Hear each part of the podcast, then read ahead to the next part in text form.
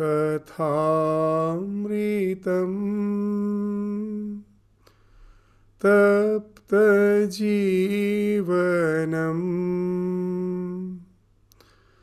कविभिरीरितम्। कल्मषापहम्। श्रवणमङ्गलम्। श्रीमदाततम्। भुवि गृह्णन्ति ये।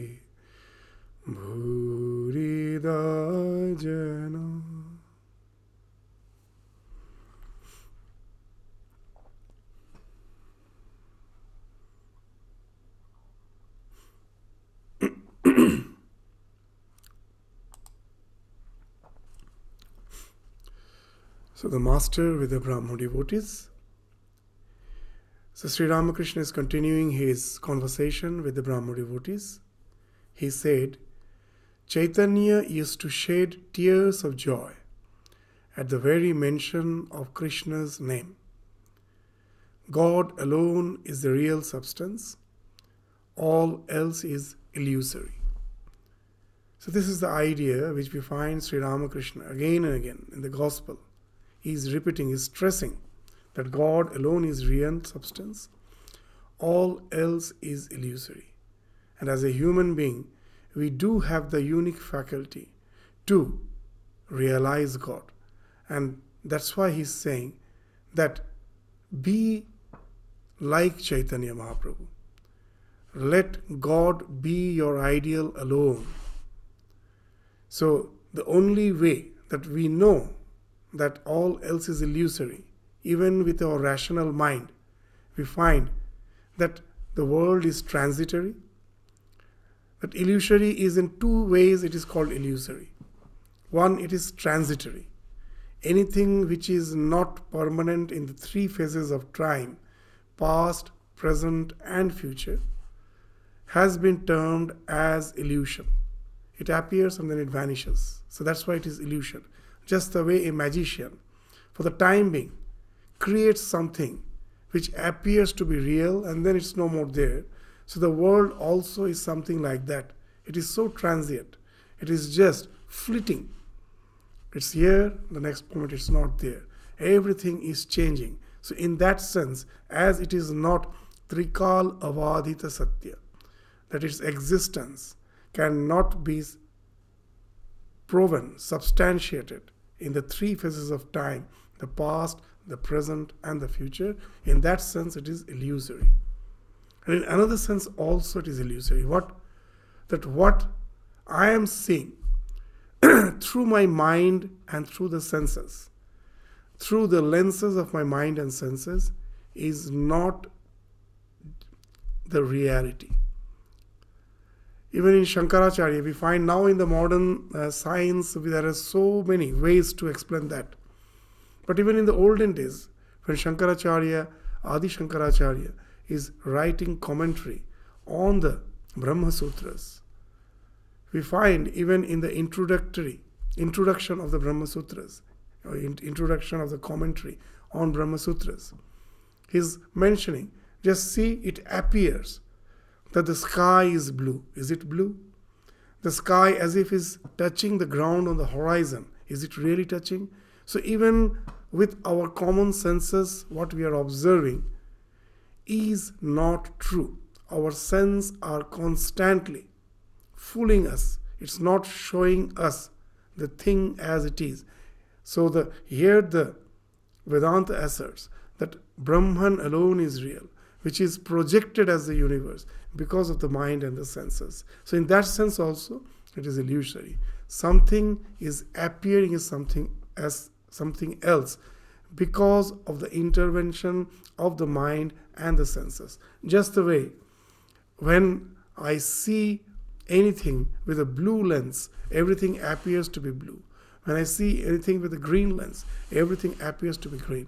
Similarly, the mind and the senses, because of their limitations, is constantly tainting my perception, all the attributes of anything which I see, the color, the taste, the sight, are all the projections of the mind. There is something, that isness I can never deny, but all the things which we are enveloping it with all those attributes are something which are the projection of the mind. So, in that sense, also, it is illusory. If that be the case, if everything is illusory, the sense of feeling, of attachment to our near and dear ones, nothing is going to be there permanently. We feel them to be so real, so tangible.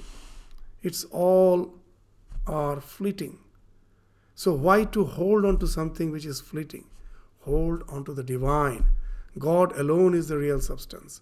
And we can, when we hold on to the God, when we develop love for God, then we need not have to renounce something forcibly. They say you need not renounce. The things will renounce by itself. The more we develop love for God, the more our attachment to the world starts falling off. As Sri Ramakrishna used to say, the more you proceed towards the east, the west automatically falls behind. And Chaitanya Mahaprabhu is an example of the fact that in his life we see that what it means to live a life in God consciousness. He was extremely intoxicated in the love of the divine. Sri Ramakrishna used to describe the Chaitanya incarnation in a very poetic way. He used to say that in Krishna, uh, God, when incarnated as Krishna, we find the gopis, especially Radhik, Radhika, Radha, has a tremendous love for Krishna. Tremendous, he, or she always wants to be in communion with Krishna. But the society won't allow, the social circumstances won't allow. So Radhika is pleading to Krishna that why not you hide yourself within my heart so that the world cannot see at the same time you're always with me. Why not just enter into my heart and stay there? Bhagavan always fulfills the wish of the devotee. That's what Sri Ramakrishna is saying. And that's why to fulfill the wish of Radha, that let God reside always in heart, hidden in the heart, so that He's always with her, but at the same time the world doesn't see her. So that way, there is no question of external uh, hurdles, difficulties in the process of meeting Krishna. So, to fulfill the de- this wish of Radhika, of Radha, Sri Krishna is again and Radha both are incarnated in one body. That's what they say in the body of Chaitanya Mahaprabhu. That they say he is Anta Krishna Vahi Radha. That externally he is the Radha, that tremendous love of Radha is expressed through his life, and Krishna is within.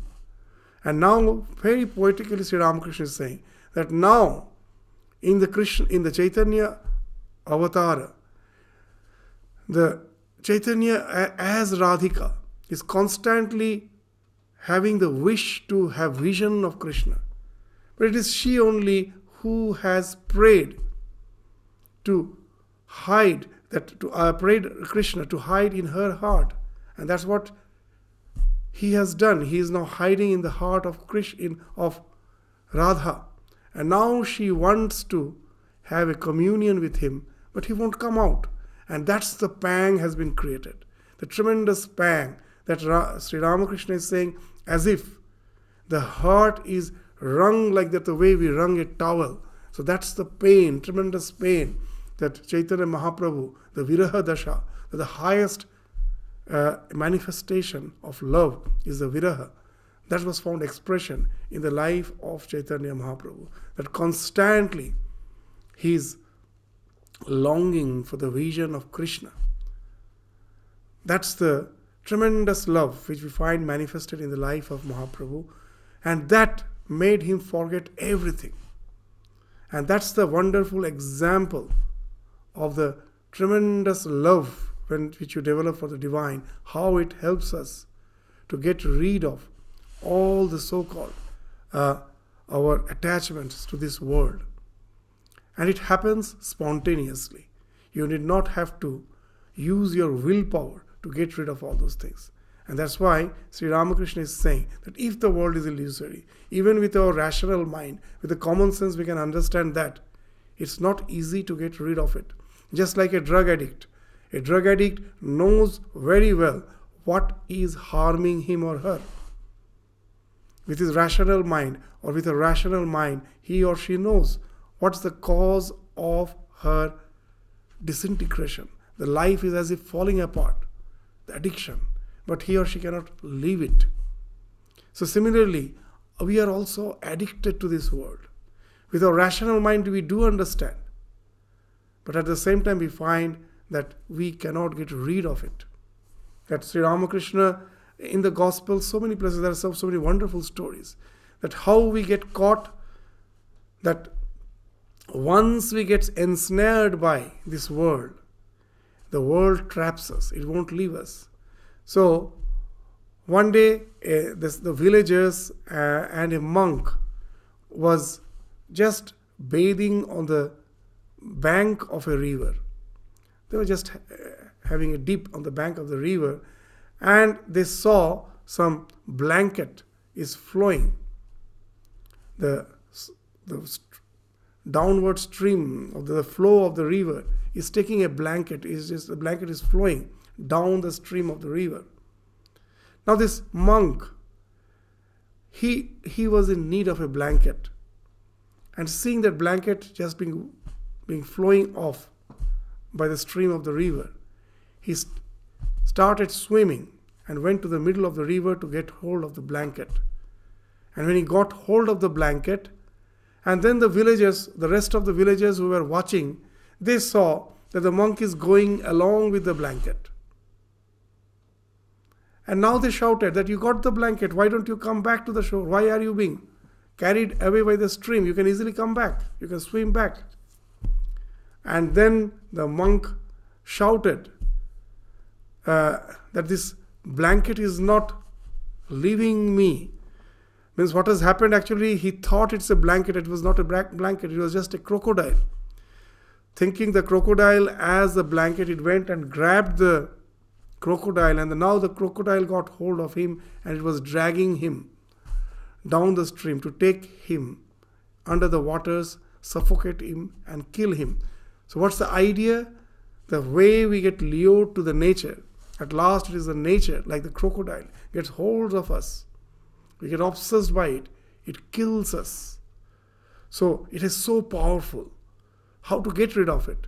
There is easy way. Try to develop that love for the divine. As Sri Ramakrishna used to say, the more you go towards the east, the west automatically falls behind.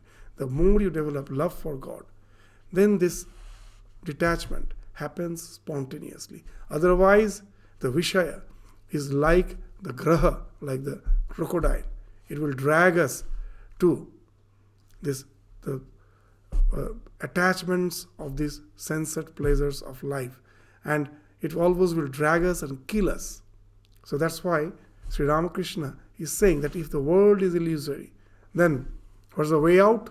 Here, the life of Chaitanya Mahaprabhu is an example. He used to shed tears of joy at the mention of Krishna's name. So that's the way.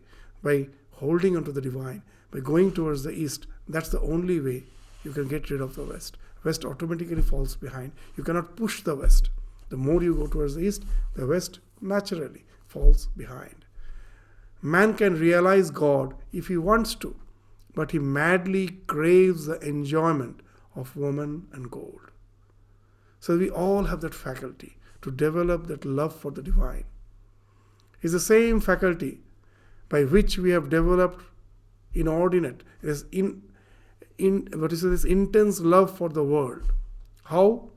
The things of necessity, when we pursue it again and again. It creates as if a path in the mind. And once the path is created, we get obsessed to it. This is the same module, the same operating factor, the same principle can be used to develop love for the divine. That think of the think of God again and again. At the at initially, most probably, there's a need for the will, the resolution. That at the beginning, I have to take a resolution to resort to the name of the divine. When I do it repeatedly, the same principle acts. As you do something repeatedly, a path is created in the mind. And once it is created, you develop love for it. And once you develop that love, now you won't have to think. The way you know the world is going to destroy you, still you were not able to get rid of it because you have developed inordinate attachment. And now, if someone comes and says, This God and everything is all trash, it's all useless, there is nothing called God. But once you develop that love, you will find that in spite of all the world saying that that's this the concept of divinity is a mere nonsense, you will find you cannot get rid of it. And this attachment is something which is going to save you, which is going to liberate you. So that's why Sri Ramakrishna used to say, more firyada. Just turn the direction. The same faculty of love and attachment which you have towards the world, it can easily be turned towards the divine. A little effort is necessary. And once you have done that, then there is no more fear. So that's what he's saying that man can realize God. So this is the beauty of Ramakrishna. He is again and again asserting that whatever state of life you may be, in whatever stage of life you may be, don't think that this God realization is impossible. It is possible for anyone, for everyone. Only thing you have to develop that instant, int- intense urge to realize the divinity. And that's what he's saying. Man can realize God if he wants to. That's intense, that there's intensity is required. If he wants to. If you have that vyakulata, if you have that mumukshutvam, then it is something which is possible. But he madly craves for the enjoyment of woman and goat. So that's the Maya. That's the fact of life. That though we can, but still we continue in the pursuits of our senses and we, we almost become mad for it. The snake has a precious stone, a folk belief in Bengal, in its head, but it is perfectly satisfied to eat a mere frog. So there, you know, you know that the folk, the, the regional folks say sometimes that the snoke, some of the snakes will be having a precious stone in its, in its head. Others can see it, but the snake is not aware of it. And it just continues that it is having that precious stone, but that has no value for this that snake. It doesn't know its value. It continues with its uh, accustomed way of living. Its habit is to eat frog, so it still continues to eat frog. What's the idea? That the self, that our essence of our being is divine, but we are forgetful about it. We don't know the treasure which we are having within us. And that's why we continue with all the sensual pleasures of life, pursuit of the sensual pleasures of the life. So we renounce something uh, precious for something which is trivial. So as uh, there are so many ways to express it that if someone, so a person went and uh, praised a monk by saying that, oh, you have renounced. You are a great person because you have renounced. And the monk replied, It's not me, it is you who have renounced. And the monk and this man was bewildered that how come? I am so much attached to this world. How come I have renounced? He's saying that it is you who have renounced. And then the monk clarified See, I have renounced something trivial for something precious, for something which is a treasure. And it is and you who have renounced something which is precious for something which is trivial. Now whose renunciation is great? You say. So that's the idea. The snake has a precious stone, but it has renounced it in its head. It is not aware of it. It is perfectly satisfied to eat a mere frog. Just the way we, uh, forgetful about the essence of our, the core of our being, which is divine, we somehow spend our life in the so-called the sensate pleasures of life. So Sri Ramakrishna, uh, in his gospel, in some other context, have given a very nice allegory that a man uh, went at the dead of night to the neighbors, went and knocked the neighbor's door at the dead of night. He knocked the door, and the neighbor got up and opened the door and asked, What makes you just uh, come here, uh, come to me at this dead hours, at the dead hours of night? And the man replies, You know that I have the habit of having tobacco. So I need some fire. So that's why I came here. And this man, he laughed. I told, Oh, what a wonderful person you are.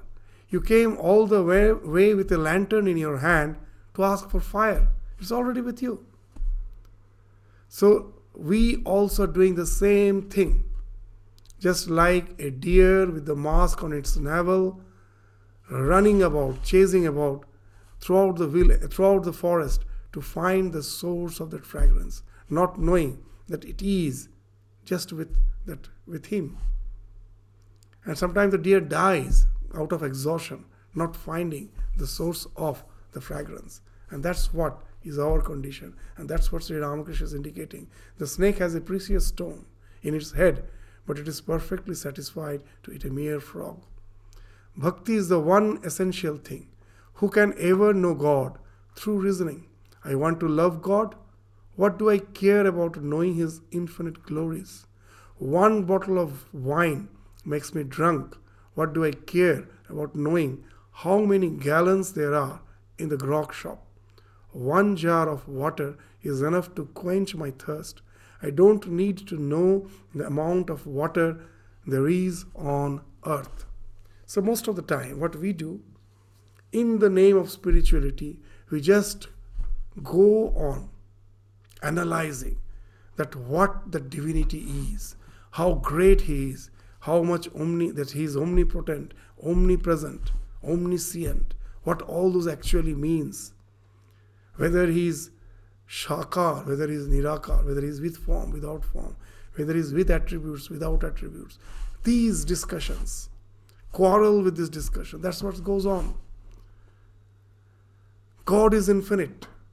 Infinite way the God uh, can be understood. There are various facets.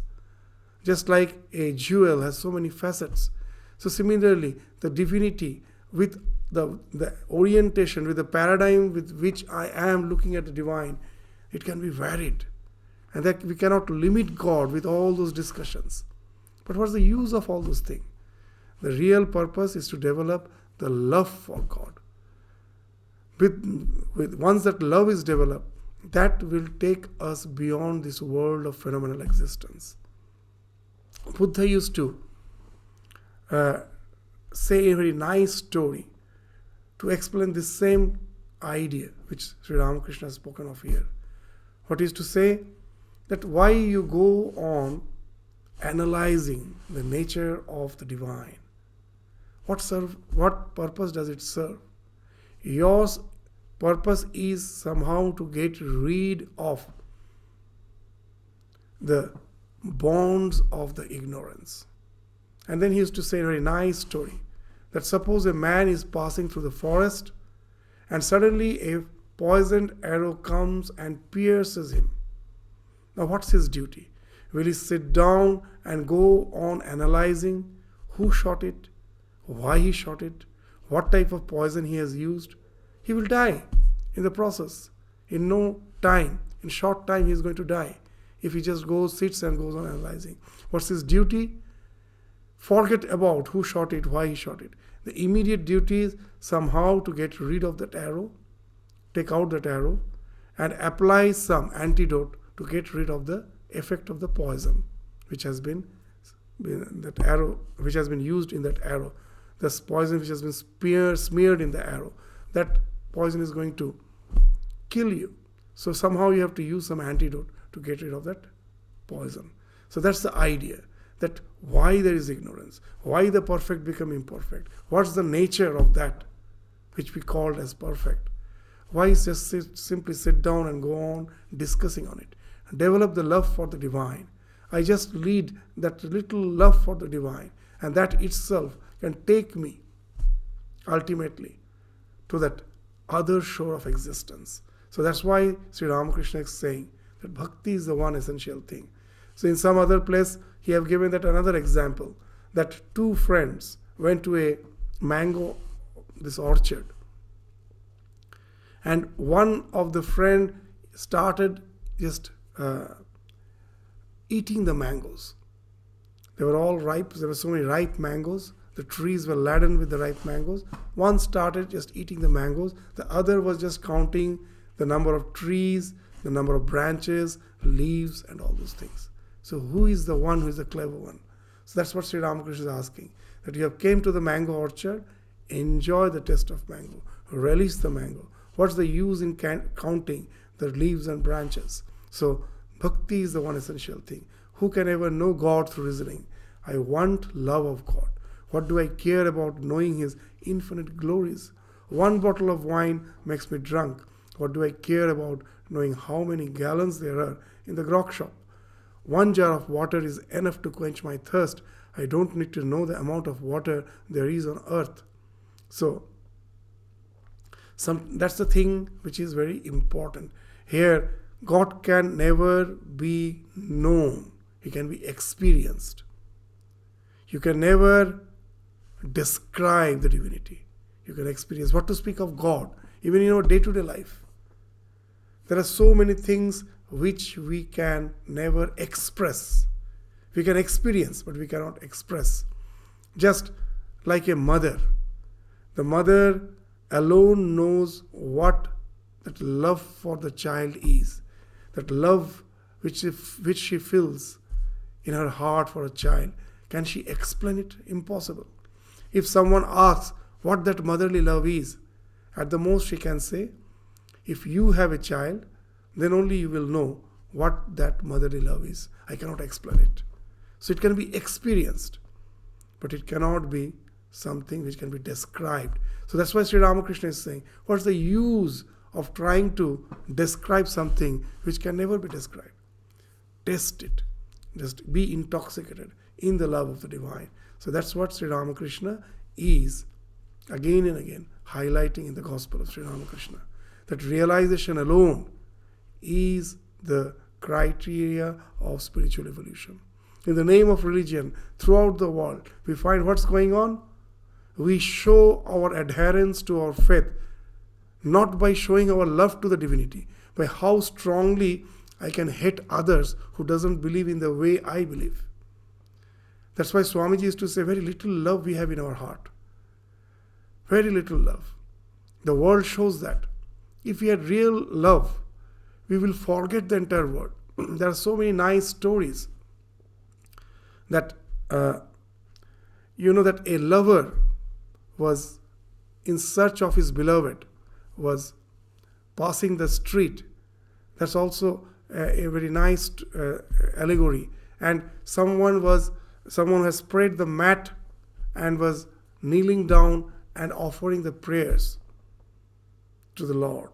And this man who was in search of his beloved didn't notice someone sitting there and uh, praying to the divine, kneeling down and praying to the divine. So he somehow uh, stamped over the mattress and unknowingly kicked that person. And this man was at rage. Can don't you see? I am worshipping, and you insult me this way, come and simply kick me. And this man says, Please forgive me. I haven't noticed you. And then he says, What type of prayer you, you are engaged in? See, for a trivial love, for the love of some mortal, I have forgotten the word. Nothing I can notice. I unknowingly was, I have trampled over you. And you, you say you love divine, you love God. And just these small trivial things disturb you so much, you are at rage so that's the idea. If you have real love for the divine, then every other thing becomes secondary. And then that alone speaks of transcendence. You can transcend all the so called trivial conflicts and sufferings of life if you have real love for the divine. Anyone who is in love, you will find they forget the world. So that's the real purpose of spirituality to develop that love for the divine. So that's what he's saying. Why just simply speak of the God's glory? There are so many the things that we cannot measure or calibrate. We can feel it, try to feel that love for the divine. And then Sri Ramakrishna arrived at Surendra's house. Many devotees had assembled there, including Surendra's elder brother, who was a judge. Master to Surendra's brother, you are a judge. That is very good. But remember, everything happens through God's power. It is He who has given you your high position. That is how you became a judge.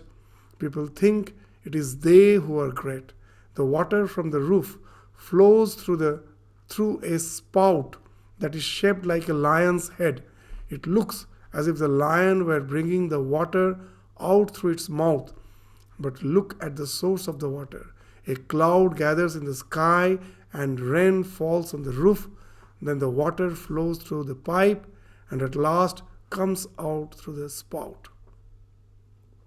So, this is something Sri Ramakrishna is indicating, which is very significant.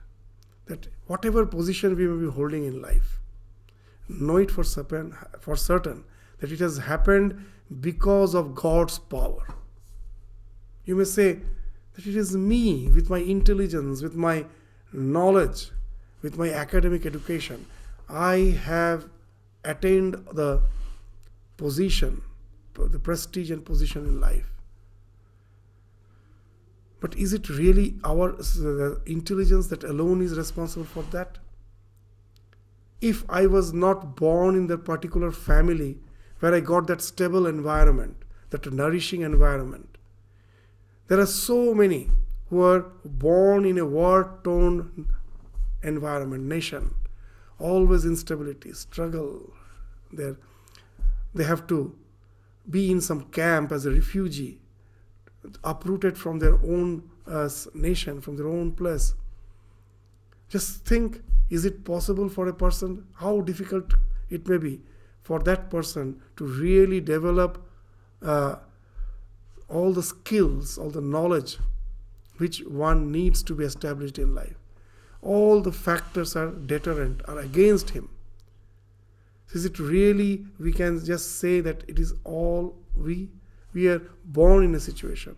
The entire society, the college, the, the educational institutions where I'm studying, they are not there because of my intelligence. It is a collective effort of the entire society. I simply go there and avail the, all the facilities there. How is it possible? Is it only because of my intelligence? No. So God has placed me in certain situations, has given me scope by keeping me under such situations that has enabled me to be the person what I am. So know for certain that there are two factors in life Purushakara and Kripa. We do need our own have we need to have some our own endeavor, but that is not all. There has to be some grace factor also. As Sri Ramakrishna used to give that example of the two farmers. That one farmer uh, never plowed the land, the other plowed the land, and then there was a rain. Who is going to get the benefit? The one who has plowed the land. The rain is unpredictable. When it is going to come, we don't know. But the one who has not plowed the land, even when the rain comes, he is not going to get the benefit out of it. So, this falling of the rain is a grace. That is some external factor. I don't know. So my own, and if I plow the land, but if there is no rain, again there is, uh, uh, uh, it is not going to yield crops. So both has to synthesize. So know it for certain that it is not, never think, never be that egoistic that everything has happened because of me. So many innumerable factors are there that if we don't have conspire to uh, make the desire which you have in your heart possible. It was never possible. So they all come together and as if conspire to fulfill your desire, to fulfill your wish. And that's how the things happen. So this that's why Sri Ramakrishna that remember everything happens through God's grace.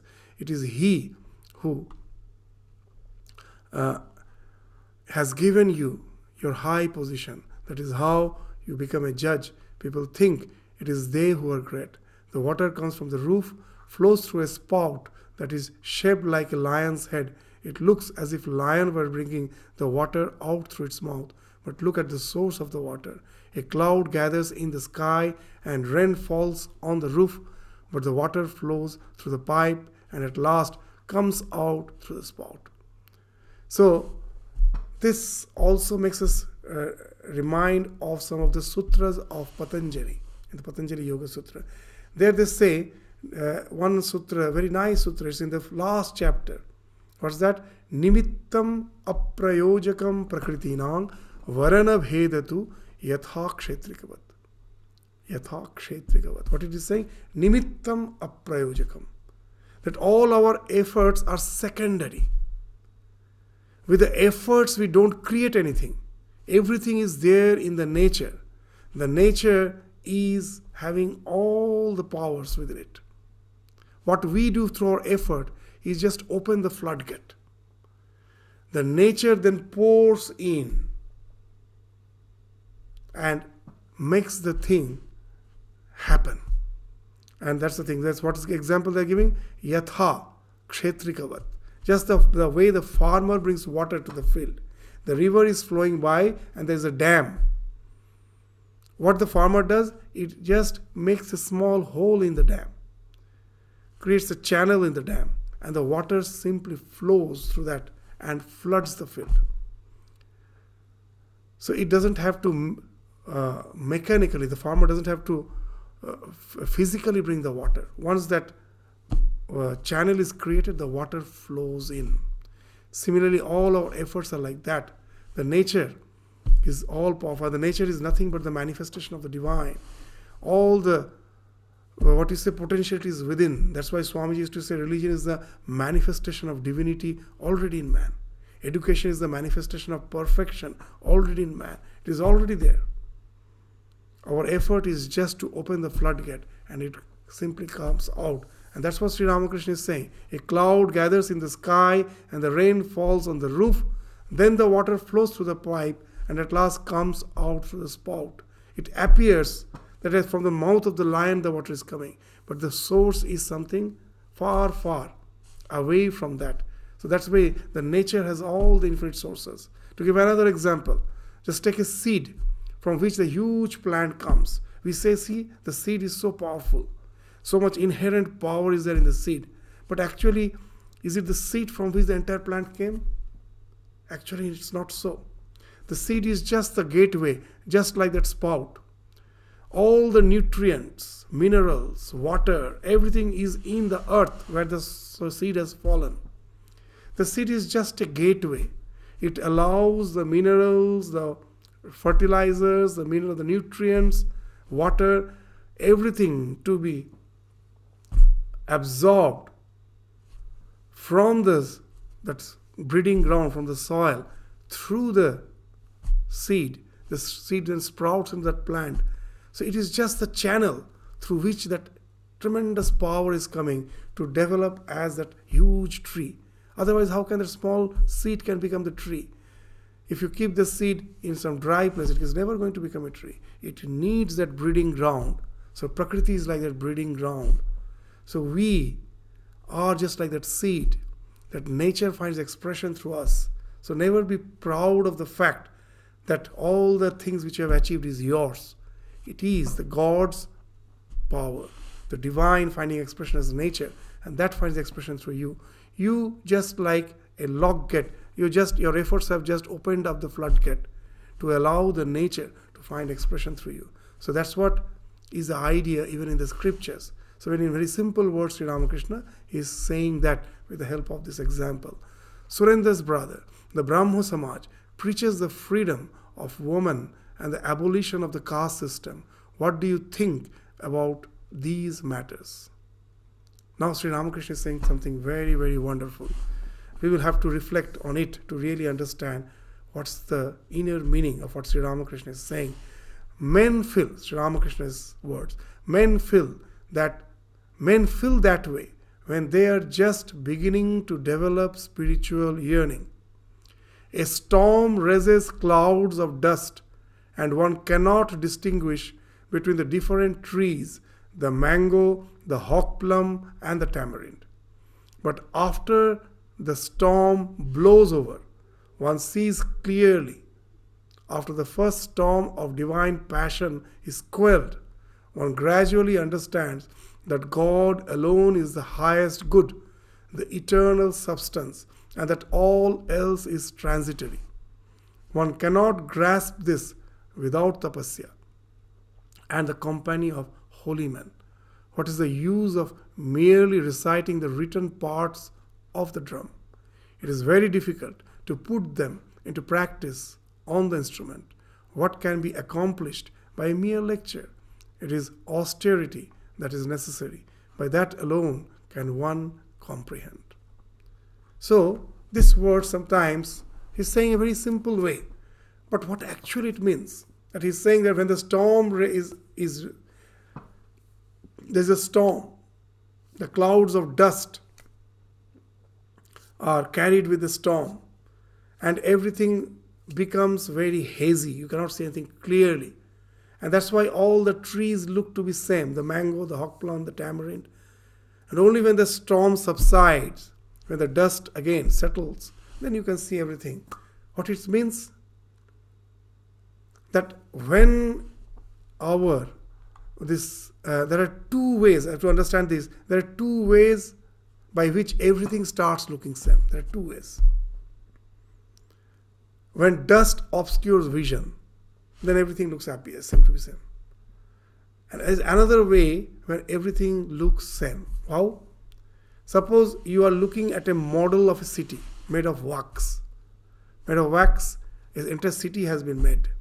Just a model. Some city has to develop, and someone has made a blueprint with the help some some model with the help of wax.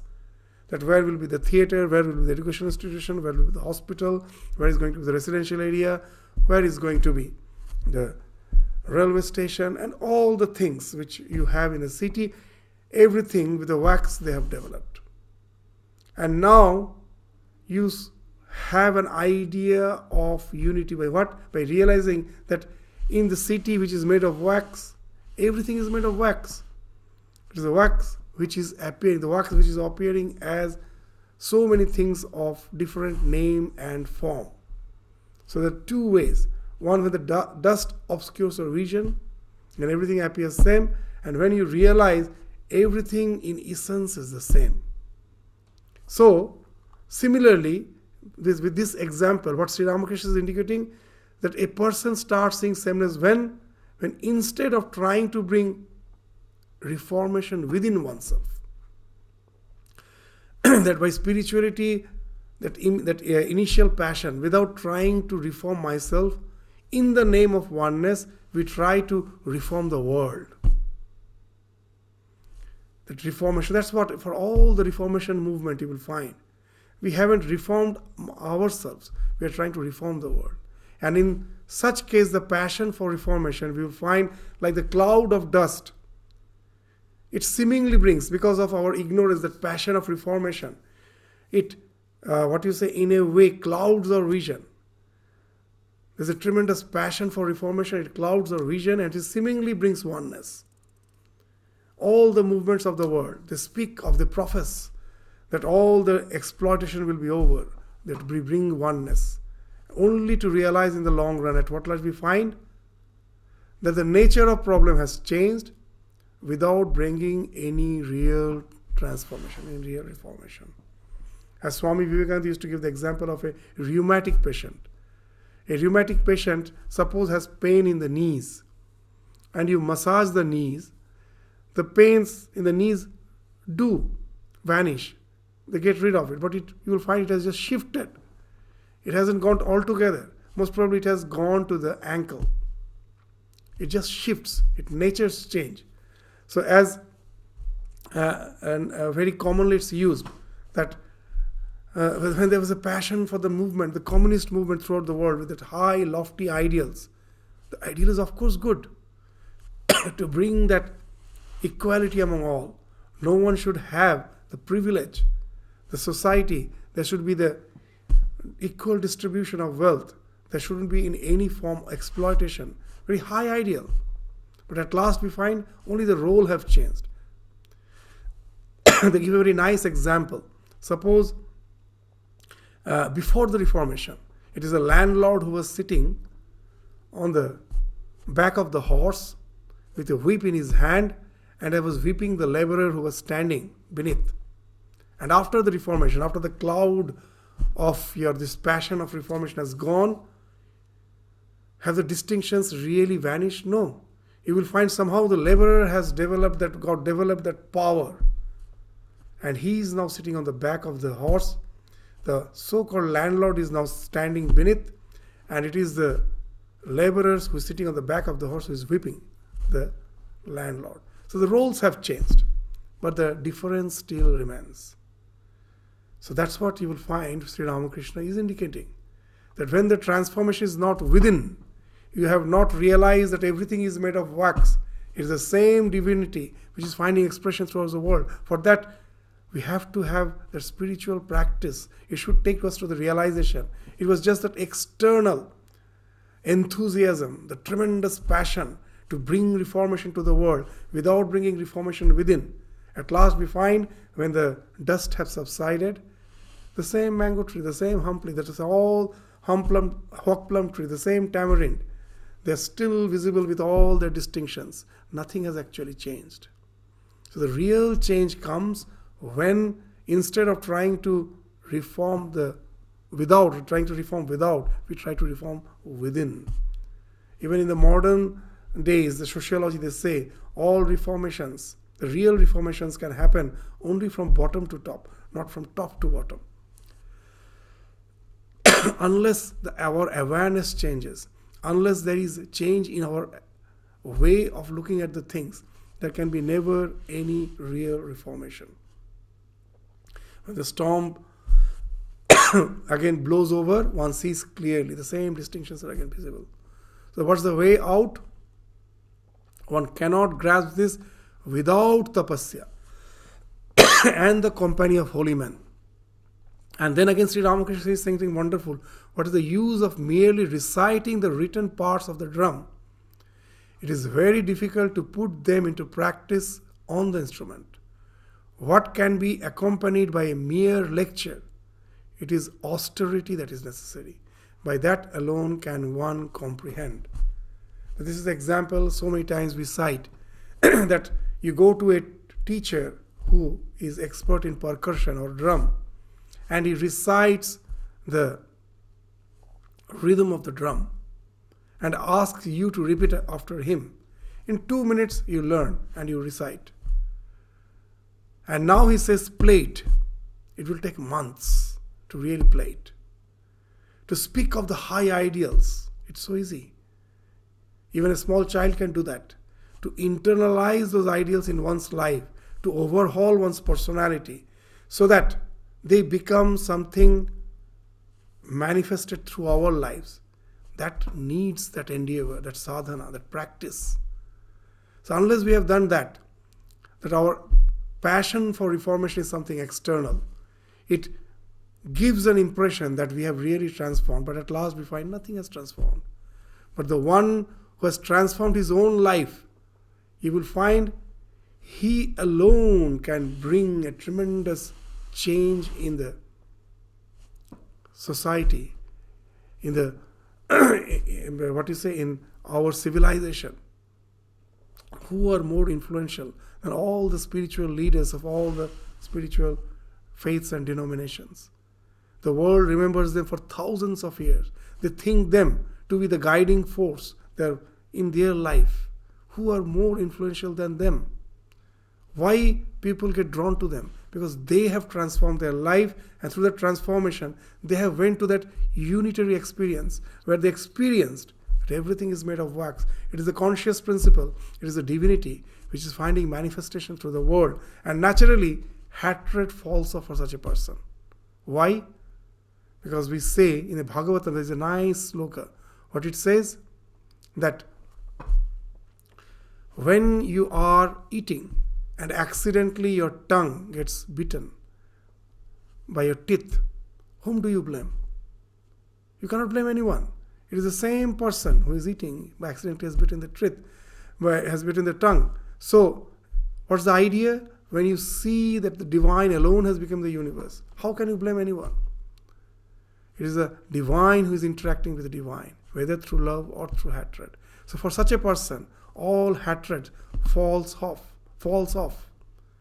And he alone, such a person alone, can bring some transformation. They become the real motivating factors, the most influential factors for the world. And that's the we have experienced through our history, who are more uh, uh, powerful than all these spiritual leaders in any of the religious denominations. You find they become the guiding force of the society. So that's what Sri Ramakrishna is saying. That why why just go on reciting the rhythm of the drum? Learn to play it. That's the thing which is essential. That speaks of internalization of the spiritual ideals through your life. As Sri Ramakrishna used to say that in a almanac. It is written there's a forecast that there is going to be torrential rain this year. Now you take the almanac and squeeze it. Not a single drop of water will come out. As long as the water doesn't come out it is just mere book. It is just mere bookish knowledge. It doesn't have the capacity to give you even a single drop of water. It may forecast many things. It may profess many things. So unless we internalize the values which has been spoken of in the scriptures and make them the living principle of our life so that it overhauls our personality, it transforms us. No real reformation is possible. And that's the thing which Sri Ramakrishna is saying how nicely. That when Surendra's brother told that the Brahmo Samaj preaches freedom of woman and the abolition of caste system, see, it's all external reformation. What do you think of these matters? And now Sri Ramakrishna's answer, though it appears to be ambiguous, but what a wonderful thing he's speaking, which I think we will realize much better after this discussion. Which let us read that words of Sri Ramakrishna again so that we can relate what we were discussing just now. Men feel that way when they are just beginning to develop spiritual yearning. A storm raises clouds of dust and one cannot distinguish between the different trees the mango, the hawk plum, and the tamarind. But after the storm blows over, one sees clearly. After the first storm of divine passion is quelled, one gradually, now the real sadhana comes, one gradually understands that God alone is the highest good. So everything is made of wax, that He alone is the as eternal substance. Uh, he's uh, behind the creation. Everything else is transitory. One cannot grasp this without tapasya. It's not mere matter of just some spoken words. Through tapasya, through the company of holy men, one has to transform oneself, internalize those values, go to the realization. Today's imagination should become tomorrow's realization. Today I imagine the equality. That equality has to become a realization through my life by going to that unity of experience. And that's what Sri Ramakrishna was the use of merely reciting the reciting, reciting the written parts of the drum. It is very difficult to put them into practice on the instrument. What can be accomplished by a mere lecture? It is austerity that is necessary. By that alone can one comprehend. And after saying this, you will find that what he is saying do speak of our spiritual transformation that is more important. What he says next, you asked about caste distinctions. There is only one way to remove them, and that is by love of God. Lovers of God have no caste. So we have really developed that love. That love has made them to realize that everything is the same divine. As Sri Ramakrishna in the Gospel in some other context has told, Jo Ram Dasharath ka beta, wahi Ram ghat ghat mein leta. That Ram, that Rama, that historical figure whom, whom you know as the son of Dasharatha, that same Ram, as the spiritual sons, Ghat Ghat Beleta, is in the heart of each and every being. The lovers of God knows that, and for them, there is no caste. So that's why he's saying there's only one way. It is by the internal transformation, not by simply professing that we believe in equality. It is going down to the core of your being to realize the truth which is within you is within all. As Holy Mother used to say, the day you know the one who is within me, the one who is within you, the same one is within the lowly and every that eh, the so-called the one who are treated as lowly in the society, then you know you have attained that highest knowledge. যখন জানবে তোমার মধ্যে যিনি আমার মধ্যে যিনি ওই দুলে বাগদির মধ্যেও যিনি তখনই জানবে জ্ঞান হয়েছে So that's the beautiful, simple words. And that's being said, spoken of here. Lovers of God have no caste. Through this divine love, the untouchable becomes pure. The pariah no longer remains a pariah. Chaitanya embraced all, including the pariahs. So now you see, this is nothing but a spiritual transformation that alone can take you to that unitive experience. Otherwise, through all those uh, initial passion for reformation, however ideal it may be, by trying just to reform something outside without an inner transformation, no real transformation can happen. The members of the Brahmo Samaj sing the name of Hari. That is very good. Through earnest prayer, one receives the grace of God and realizes Him. God can be realized by means of all paths. The same God is invoked by different names. So, what we need is that love.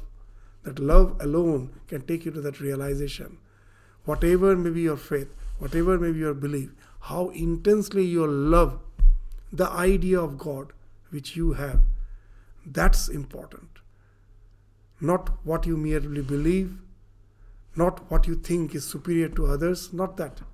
That love, whatever may be your ideal, that love alone has the capacity to transform you by overhauling your personality, by getting rid of all the things which are trivial, taking you to that level of awareness where your ego falls off, your idea of limited individuality falls off. You become all encompassing. As Sri Ramakrishna used to say, that a small pot Take a small pot. That ocean is infinite, infinite expanse of water. You take a small pot and immerse it in that ocean. And now a little amount of that ocean water enters into that pot. And now you say, This is the water of the pot. This is the pot water. What has differentiated the so called pot water from the ocean water? This lining of the pot, this, this wall of the pot that is our ego.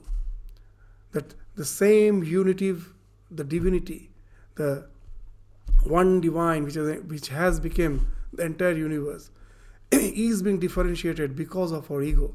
Like the pot, it comes, and now I say, This is me, this is the external world. The more we can remove the this barrier of the ego, the ego falls off. It makes us again one with the divine.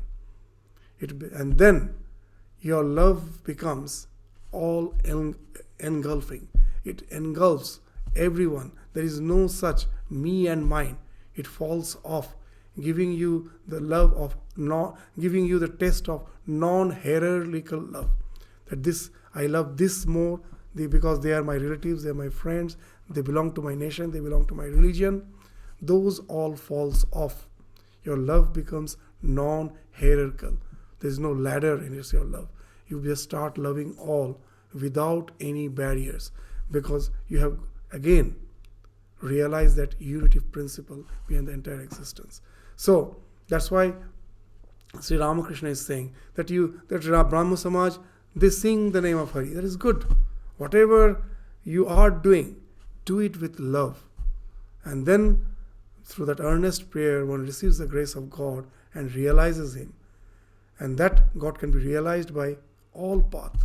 The same God is invoked by different names. As in the last class, also we were indicating that the famous words of Swami Vivekananda that the efficacy of all the religion is proven by the fact that each and every religion has produced the men of this men of exalted character, men and women of exalted character.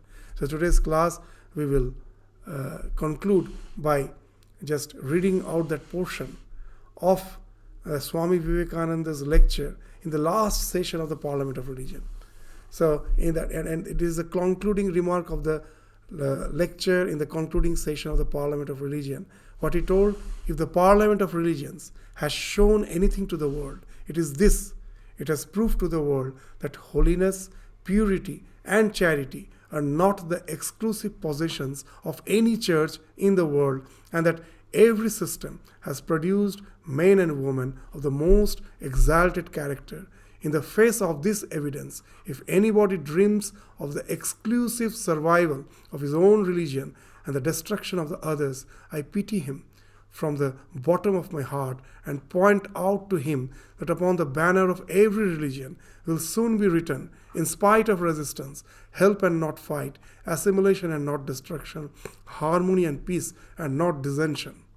So, with these words, we stop our discussion today. We'll continue with the remaining portion of this chapter uh, again in the next class. So, thank you all. Namaskars.